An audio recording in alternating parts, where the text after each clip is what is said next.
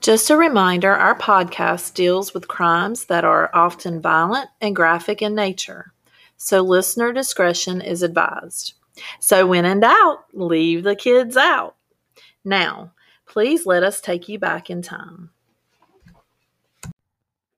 Hello, old time crime gals. It's Melissa here. And Shannon. We are back. We're going to continue this week talking about um, Harold Henthorn, which we have part one last week. So if you haven't listened to that, don't go any further. Go back and catch up because you've missed the first half, and now we're going to talk about the second half.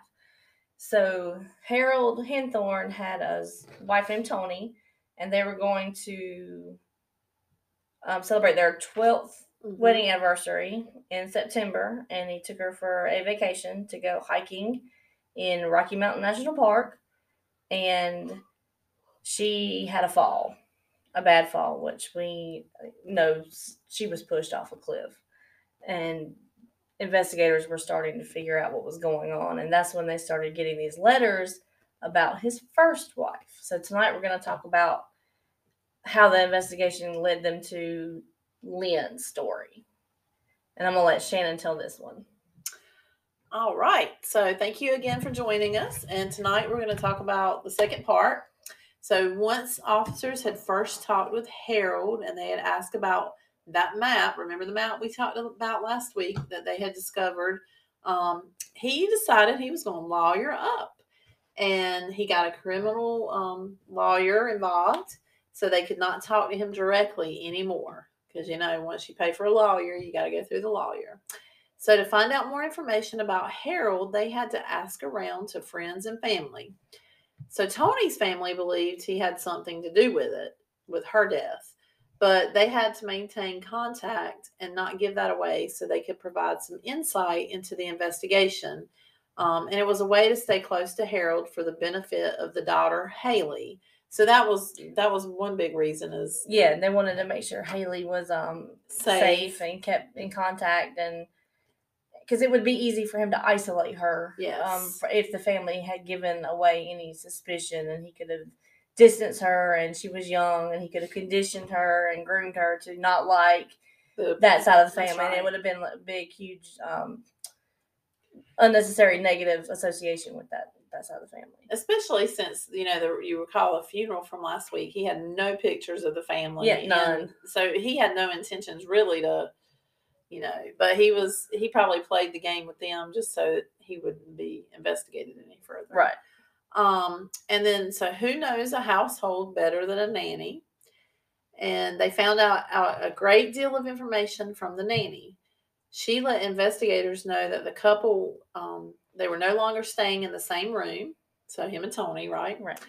Uh, they had separate areas that they stayed in at night Harold actually worked in an office in their basement, but on occasion he would take business trips.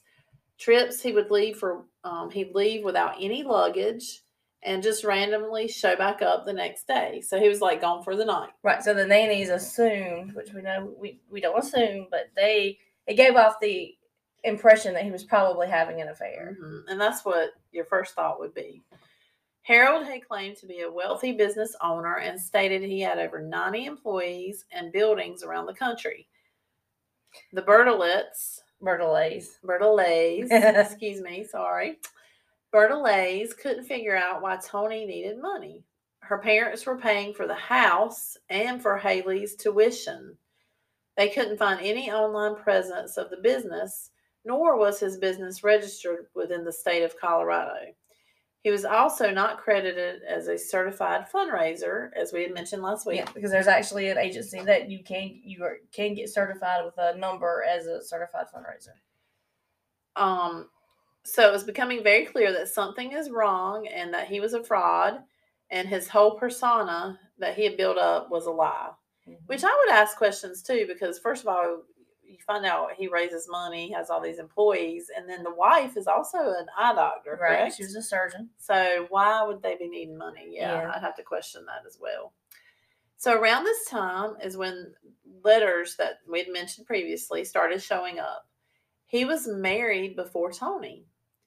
It's tragic when you lose a spouse to an accident, Um, but when you've lost two, it's a little suspicious. So they begin to dig into the story of Lynn Henthorn. In total, 17 anonymous letters were sent to the coroner who did Toni's autopsy. Um, an ABC News journalist, the FBI, the National Park Service, the police, and basically any agency that had any weight on this story. That's was, 17 different people who sent Yeah. letters in saying something isn't right. Yes. I mean, even when you have one or two, that's like, yeah, 17 letters. So my question, when I watched, because I watched this, um, also we mentioned last week, it was Yes, this is Wild Crime on Hulu. If you haven't yes, checked um, it out. was did the parents like not question his background if he had been married before? Because I didn't see where they knew about that. Well, it prior it to- said some of his friends or coworkers he had he had mentioned that he was married before, and that his wife had died in a car accident. And when you hear that, sometimes you don't. I mean, you don't ask Yeah. like, "How did it? Where did it happen? How did it happen?" You just kind of like, "Oh, yeah, sorry," you know. So this was previous to him marrying Toni. They Right, did okay right. because I missed that somehow when I was watching it. But I think I had the timeline on how uh, fast him and Toni's relationship had had went um, down here later. Okay. So Lynn Henthorn was a beautiful Christian woman, much like Toni. She was actually pronounced dead from an accident involving a motor vehicle in 1995. A lot of people in Harold's life were unaware of this first wife, which we didn't have the internet. Yeah, can't can't Google nobody. The Google wasn't happening. Um, I was barely learning how to control a mouse um, and now they got touch screens. But he did tell select friends that she had died in a car accident. Um, it is something that happens often. The event itself isn't often questionable, and people don't want to pry and bring up old grief. So they often don't ask or follow up with questions. Um, he did mention it to some of Toni's coworkers that she had died of cancer. There were a few stories he used over the years, so looking back, they really weren't sure how she had died. Lynn, the first wife, also died in a remote location during what seemed to be a freak accident. Harold was not hurt in either one, but the spouse was killed. So that is kind So of yeah. very weird circumstances. Yes. Harold and Lynn got married in 1984. What her friends had to say about Lynn was that Harold seemed very controlling of her. Lynn met him at a wedding. He had an over the top personality, always smiling, laughing, had lots of energy, which They I said it was like they said it was like you knew how great he was because he told you how great he was. He had the um the personality of what like a used car I was salesman. gonna say, like, like yeah, just really like. over the top and, and, and energetic and all about in, in your face kind of yeah, Yeah. kind of thing. Um, one of those people that it's hard to get away from. Yeah. and yeah. Um, her fa- her thr bleh, excuse me. Her friends thought it was odd that as the wedding planning came about, Harold um, controlled most of it. So this Most of the time they want nothing to do. Yeah. um, and he actually had a separate binder for each thing. So for um, flowers, the catering, the music. Lynn's job was to fill the binders with information so they could narrow it down to what they wanted in each category. Yeah, that is kind of strange because most of the time men don't. So I mean, he packed her suit. He packed the first wife's Yeah. suitcase for their trip, and now he's planning Very a wedding. from the- yes. Um, sometimes what I do want, I would like to be helped like that, but not controlled. Yeah, give some opinion, but don't. Right. Do you like Here's it? a binder. Do homework. We're gonna do this one right here. Yes, it is kind of weird. Yeah. Um, which a woman might not think that at the time and just feel like, oh, he really cares. Who knows? But um, so her job was to fill the binder and they would narrow it down. I bet he probably picked whatever. Exactly like he. They were married in Maryland. Um, that was where Lynn was from. And then almost immediately after the wedding, they relocated to the request, um, at the request of Harold to Colorado. no. Sounds familiar. Over time, it seemed like Harold was taking over the relationship. Her friend called her one day and wanted to chat. Lynn requested that she call back when Harold was home. The friend was a little confused and just asked why they couldn't talk at that point in time when mm-hmm. she called. Lynn explained that as a couple, whenever they talked to family, they both wanted to be on the line. Oh, red flag, red flag, red flag. yes, no. Mm-mm. And it it's not. When is she supposed to talk about the husband if he's on there? I mean, hello. um, but it it wasn't in this episode, but and it was in a podcast I listened to too. There was an incident with her where she had bent down to get some firewood or something, and a beam had fell from over top of the deck and like hit her on the back of the head. Wait, was it this wife or, or no, Toni? no, I think it was. Or, okay, hold on, now I'm getting. I'm not sure. I don't want to give any misinformation. Yes, I'm not sure. So we'll check that maybe that the may be in part three recap, or We'll come back Yeah. after the break and let you know.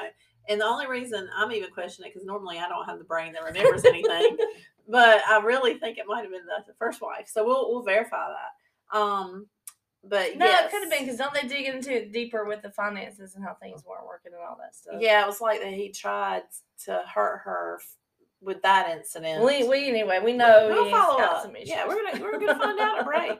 Melissa will be on that. Thank you, Melissa.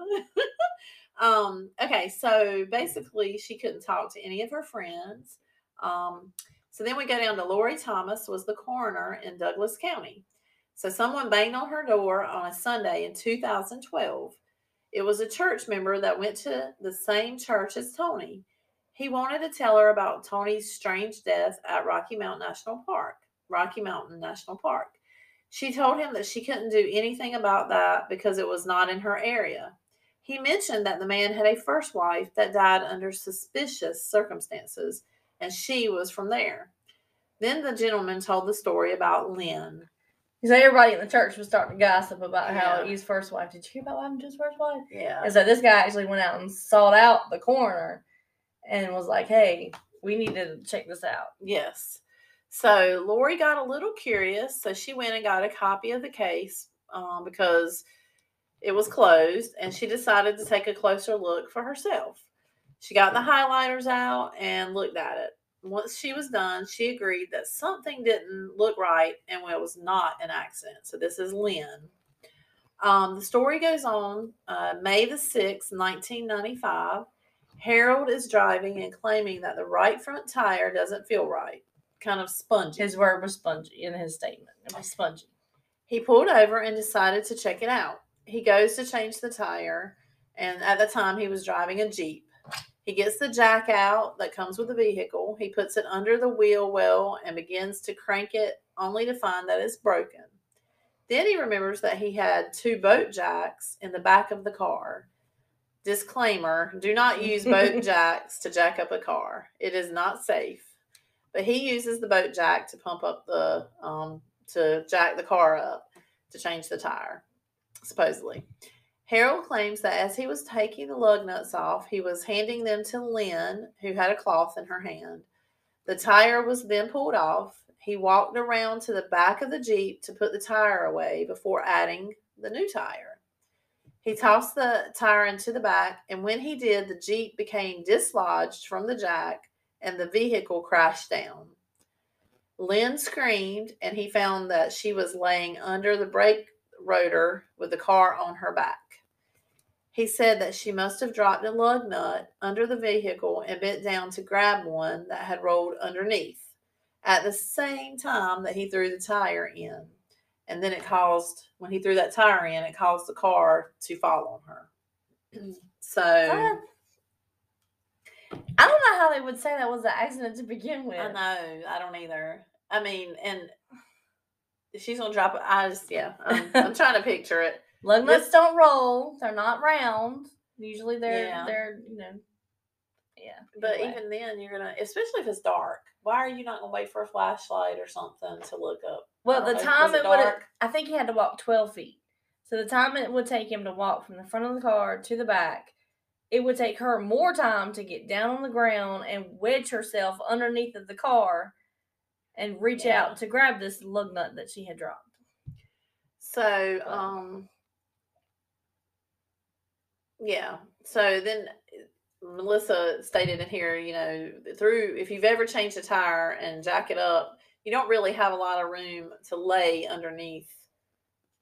It really isn't a lot of room to lay underneath. I the mean, tire. the goal Yeah. is just to lift it up off To the ground enough to pull the tire off. That's right. not enough that you're gonna climb un- underneath of it. That's right.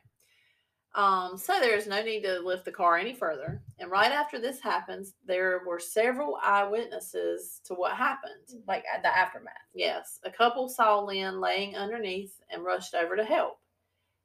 But Harold was yelling at them, "Get away! I don't need your help. Don't, don't don't, touch help her. her. Yeah, Don't don't, touch touch her." her. Yeah." So yeah, that was that was eerie because I mean, how do you do that? Um, the witnesses were reached out to again to see if there was anything they remembered about that night. Douglas County reopened the case in 2013, um, and so they were looking for anything.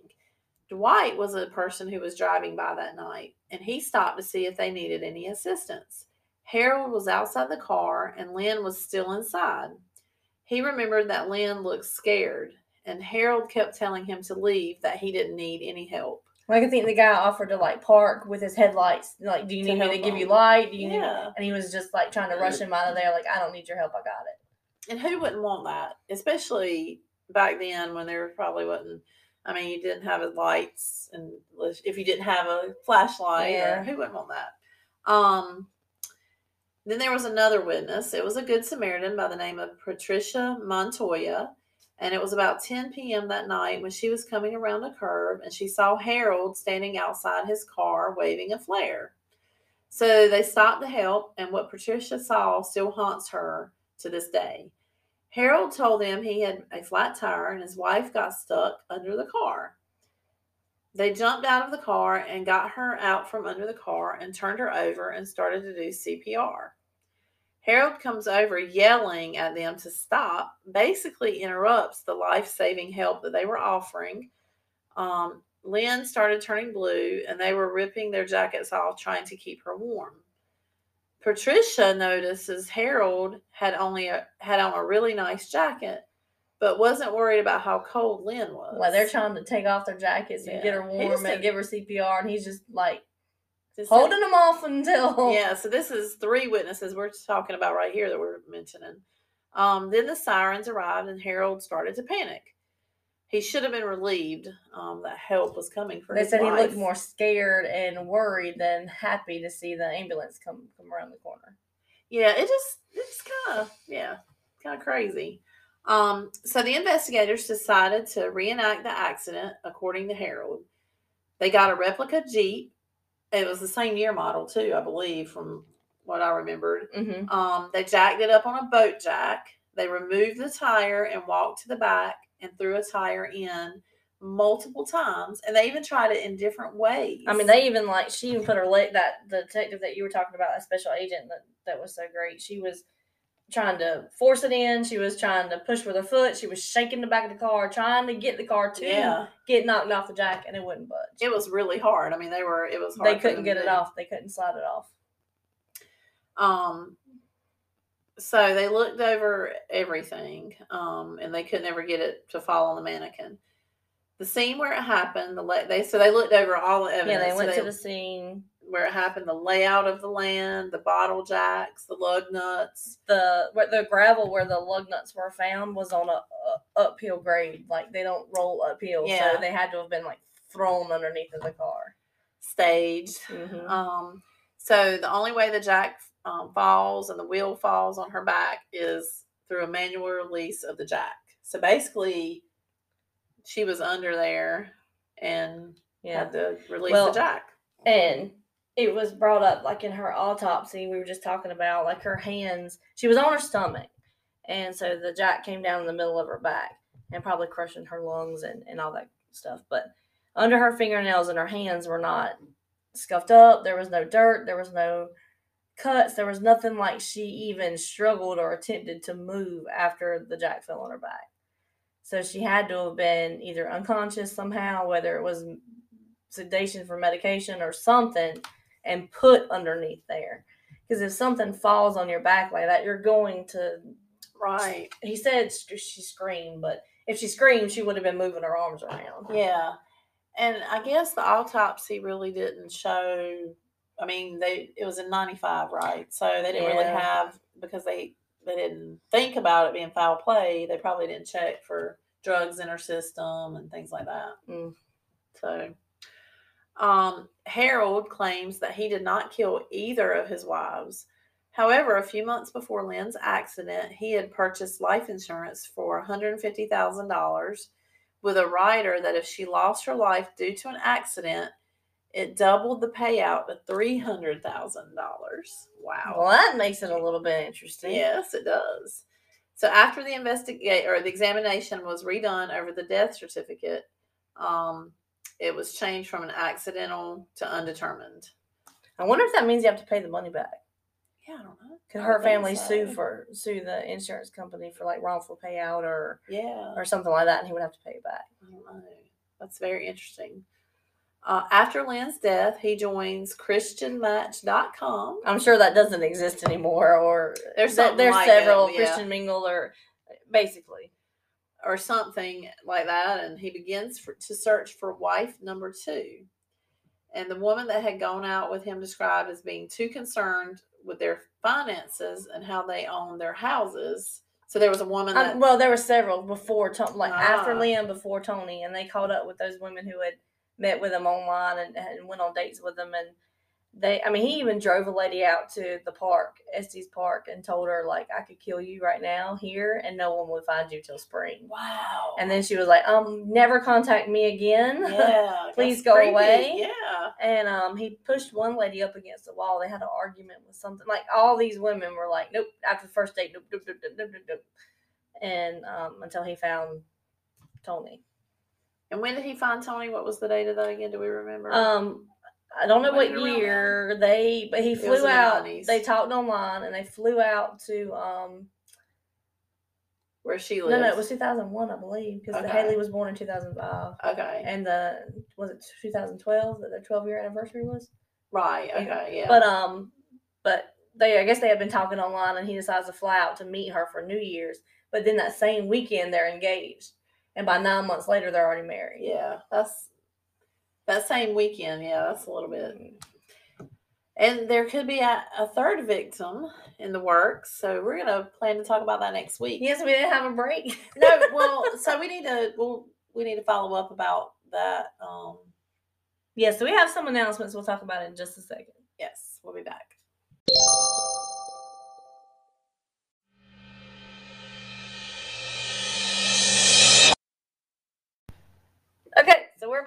Break, and let the record show Shannon was right. Yeah.